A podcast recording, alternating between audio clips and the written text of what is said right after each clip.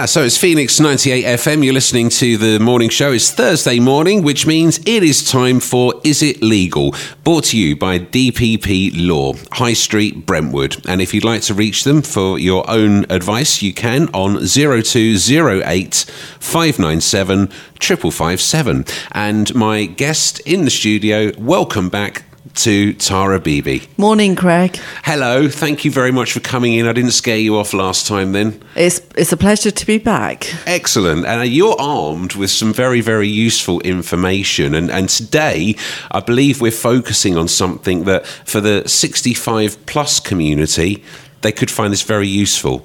Yes, of course. We're going to be concentrating on a benefit known as the attendance allowance benefit, which is a tax free benefit for people aged 65 and over. Great stuff. Okay, so either you are in that age group yourself, or no doubt you will have somebody in your family who is. So hopefully, we'll be able to pass on some uh, useful pointers for you.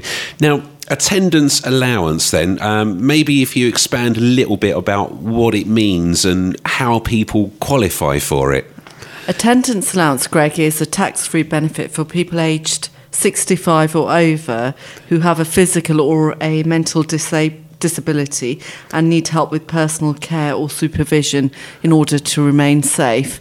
Now, there's quite a strict qualifying criteria which I'll go through in detail. Yeah. Um, First of all, you need to make a claim for attendance allowance. Um, that's by telephoning the Department for Work and Pensions, and I'll give you the telephone number for that later on. Okay. And We'll also post that up on the website as well, so that if anybody's listening now and can't take down notes, then on phoenixfm.com we'll put a full uh, full info for anybody that wants to investigate exactly, because this is a lot of information to take in yes. in one go. The other formal requirement for attendance allowance is that you must be over the age of 65 years old. Right. Um, and you must satisfy one of the disability tests, which I'll go through, and meet the qualifying periods and pass the residence and presence test, which I'll go through individually with you. That sounds like awfully complicated, serious stuff. I'm glad you're here to help me through this. I would, I'm well, gonna, I'll be lost by the end of this. You realise? we'll go through it step by step, just to break it down for everyone and make it okay. a lot more accessible.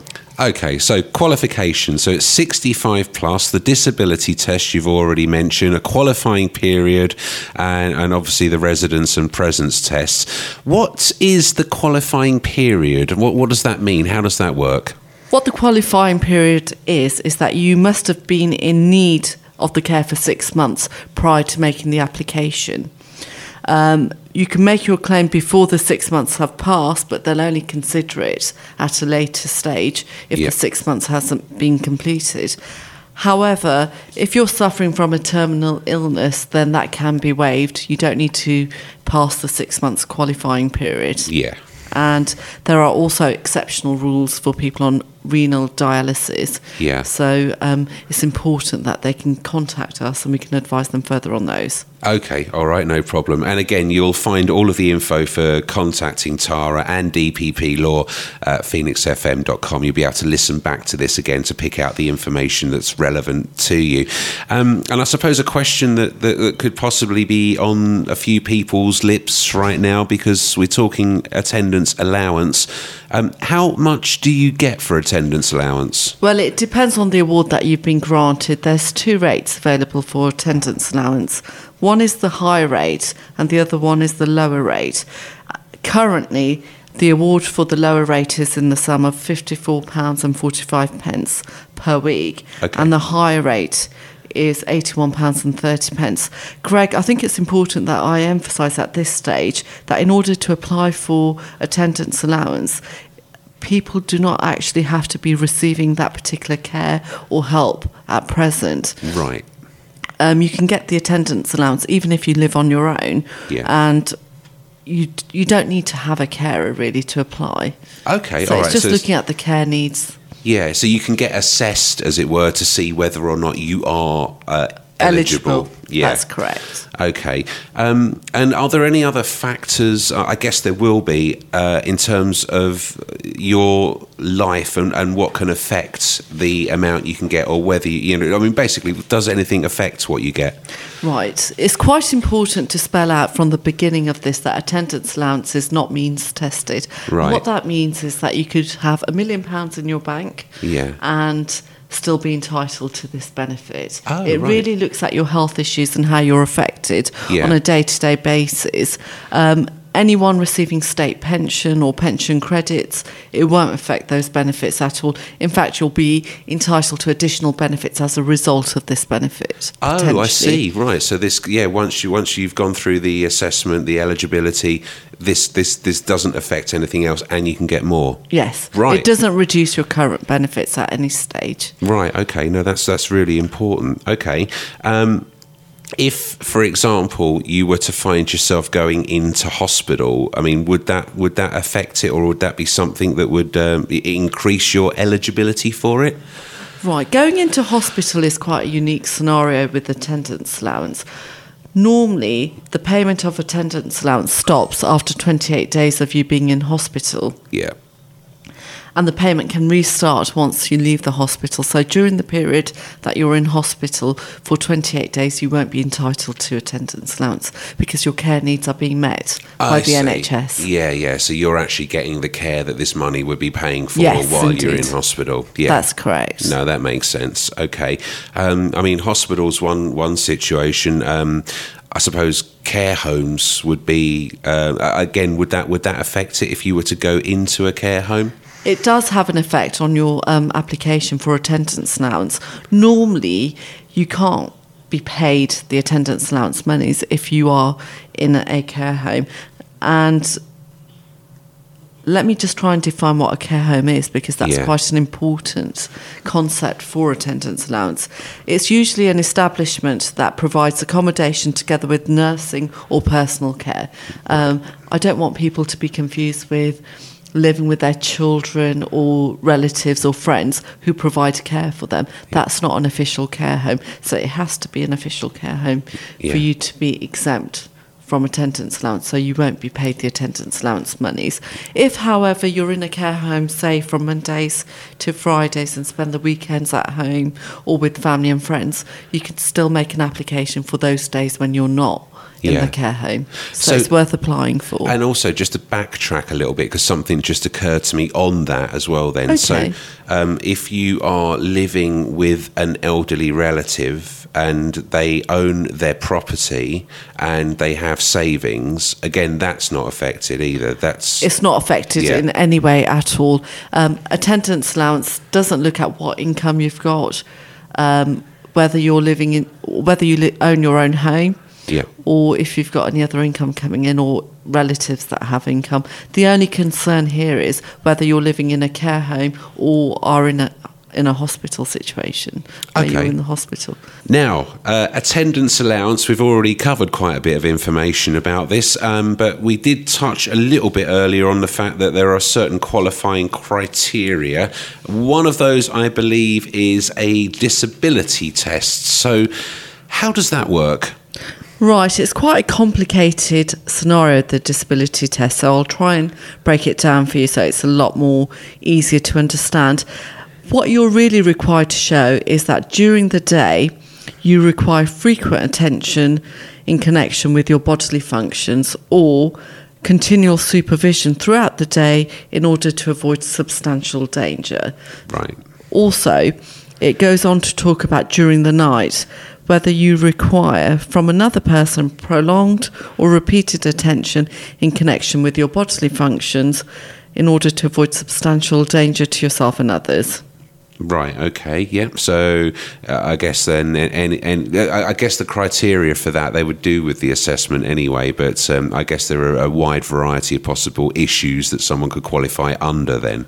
Yes, one Yeah. of the examples would be for an individual who needs to go to the toilet during the night, who um, suffers from diabetes but has to frequently go to the bathroom, but is at risk of falling over because of arthritis and high blood pressure or any other health Yeah. issues. Therefore, it might take them between 20 to 30 minutes to visit the bathroom Hmm. and go back to their bed. They may require someone to supervise that, Yeah. or they may need physical assistance, so that would qualify. Yeah. Wow. Okay. That's that's really interesting because I mean I, I didn't realise quite what the implications were of attendance allowance. It's one I'd heard of, but yeah, it's really interesting. Um, now the lower or higher rates, uh, I think, are, another area that we were going to touch on as well. Yes, indeed. Um, the higher rate is for people who need help day and night. Yeah. Um, if you meet one of the daytime conditions and one of the nighttime conditions, you'll qualify for the lower rate. Yeah. Um, whereas for the higher rate, you need to qualify for both day and night Okay. assistance. Yeah, no problem. Um, so, in terms of, I mean, because it's always a bit of a maze, isn't it, when you're thinking about shall I apply, what can I do?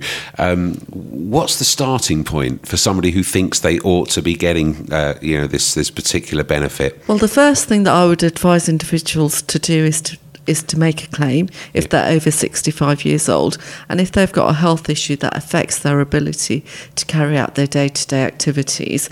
Um, once you've made the application, the Department for Work and Pensions will consider the application. They may write to your GP to request a medical report, after which a decision will be made. Um, hopefully, it's a positive decision, and if it's not, um, there are options available at that stage. So that's an overall appeal if you are declined, and I guess the appeal itself is going to take uh, a fair while. Uh, do you do that as soon as you've been turned down? What what happens? No, if you're not happy with the initial decision of your claim, you can ask for a reconsideration of the decision within one calendar month of the date the Department for Work and Pension sends you the decision. The decision letter should make it clear who you should write to.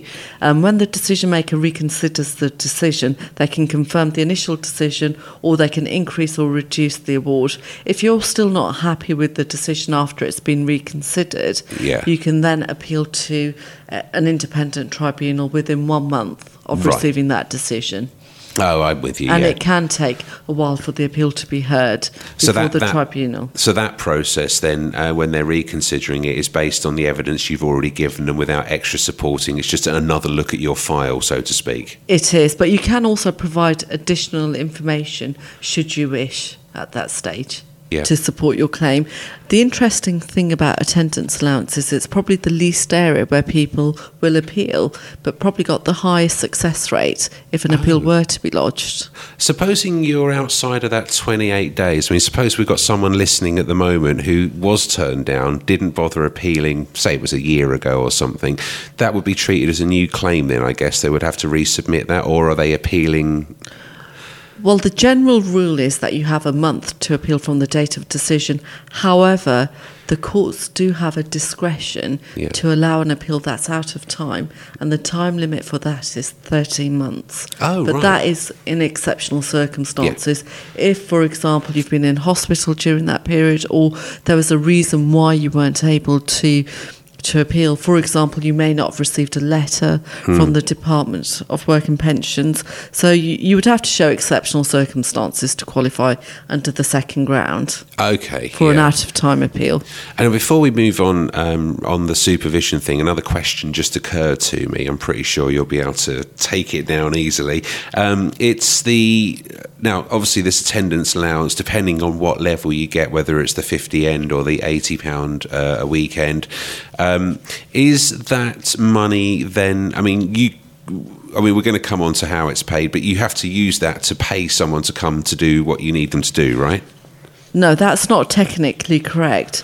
Um, the attendance allowance is given to the applicant, so the person who applies for the benefit, and it's really there for them to use in the best way possible Okay. to make their life easier. Yeah. For example, an individual may decide um, they need a specialist type of equipment Yeah, to help right. them around the house, or a specialist fork to eat, Yeah. or um, a taxi to and from the local shops because they have difficulties carrying their shopping. Or alternatively, they may decide to pay for a carer with that money. So it's Yeah. really at the discretion of the individual to use the money in the way that they see, They- yeah, so they they, they can spend appropriately. Yes, in other words, course. yeah, and and I mean in terms of the level of supervision as well. Going back onto that one because I think I took us a little bit off of track in where we were going here, but I think we were about to talk about um, continual supervision, weren't we? Yes. Yeah, tell me more about that. Supervision means that you need someone around to prevent accidents to yourself or other people.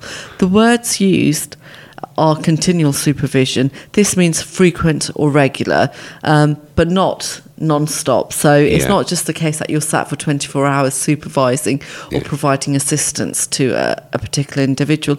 What we're looking at is what reasonable supervision is required. Yeah, so whether they need someone to help them get up in the morning, maybe they're not very Yes. good at preparing their lunch and they need to eat regularly, and evening time getting ready for bed, washed and, and into bed, and then, like you said, the potential for getting up during the night as well. So, yeah, that would that would be Supervision is broken down. Yeah. So it doesn't have to be continuous. They're looking at the accumulated Yeah. supervision required within a 24 hour period to make an assessment. All right. Um, so obviously, people are listening at the moment and thinking, "Well, that sounds like it might be relevant for me. I should do something about it." Um, I mean, what do they do? How how do you go about claiming? What's the Well, the first thing that I would advise individuals to do is to contact the attendance allowance helpline, Yeah. and their telephone number is zero three four five six zero five six zero double five. And request an application form. Once they've got that, it might be the case that they're not capable capable of filling the form in because their health problems prevent them from concentrating Yeah. and sitting and writing the form. I would advise them to contact their local Citizens Advice Bureau if they're able to do that, or a welfare rights organisation that provides free service, or even a family member who's familiar with the condition. yeah? Or yeah. even David Phillips and partners who do provide DPP law, assistance Absolutely. um, in completing these forms. Yeah. I would. I think it's important that it's completed properly. Yeah. In addition to that, it might be the case that you've got medical evidence to support your claim. Mm-hmm. Send that across with the form, and then you'll receive a decision Oh, from right. the Department for Work and Pensions. Yeah, and, and does the um, I mean I don't know if you know, but what's the what's the kind of decision process? Does it take a long time or is It it? varies really. Yeah. Um, I've had decisions that come back within two weeks, Yeah. and on other occasions we've waited between two to three months for a decision. So it's not overly lengthy. But the good thing is. Is that you're paid from the date of application. So even if it takes them three months for a decision, if you qualify for attendance allowance, it will be backdated Yeah. to the date of claim. Right. Okay, that's great. So you're not going to lose out on uh, it taking a little bit longer. It's just going to be backdated to the Of state of the claim. All right, brilliant stuff. There we go. So attendance allowance. Now remember um, that the information that we've been talking about it is generic. Uh, hopefully, some of it will relate to you or somebody that you know. Um, and if there's specific information about your situation, again, DPP law uh, in the high street in Brentwood. You've got some wonderful people there. One of them in the studio with me right now, Tara Beebe, who will be more than happy uh, to help give you the guidance that you need. And that was Is It Legal for this Thursday morning. Thanks, Tara. Thank you, Craig. Lovely to see you. Look forward to seeing you again soon.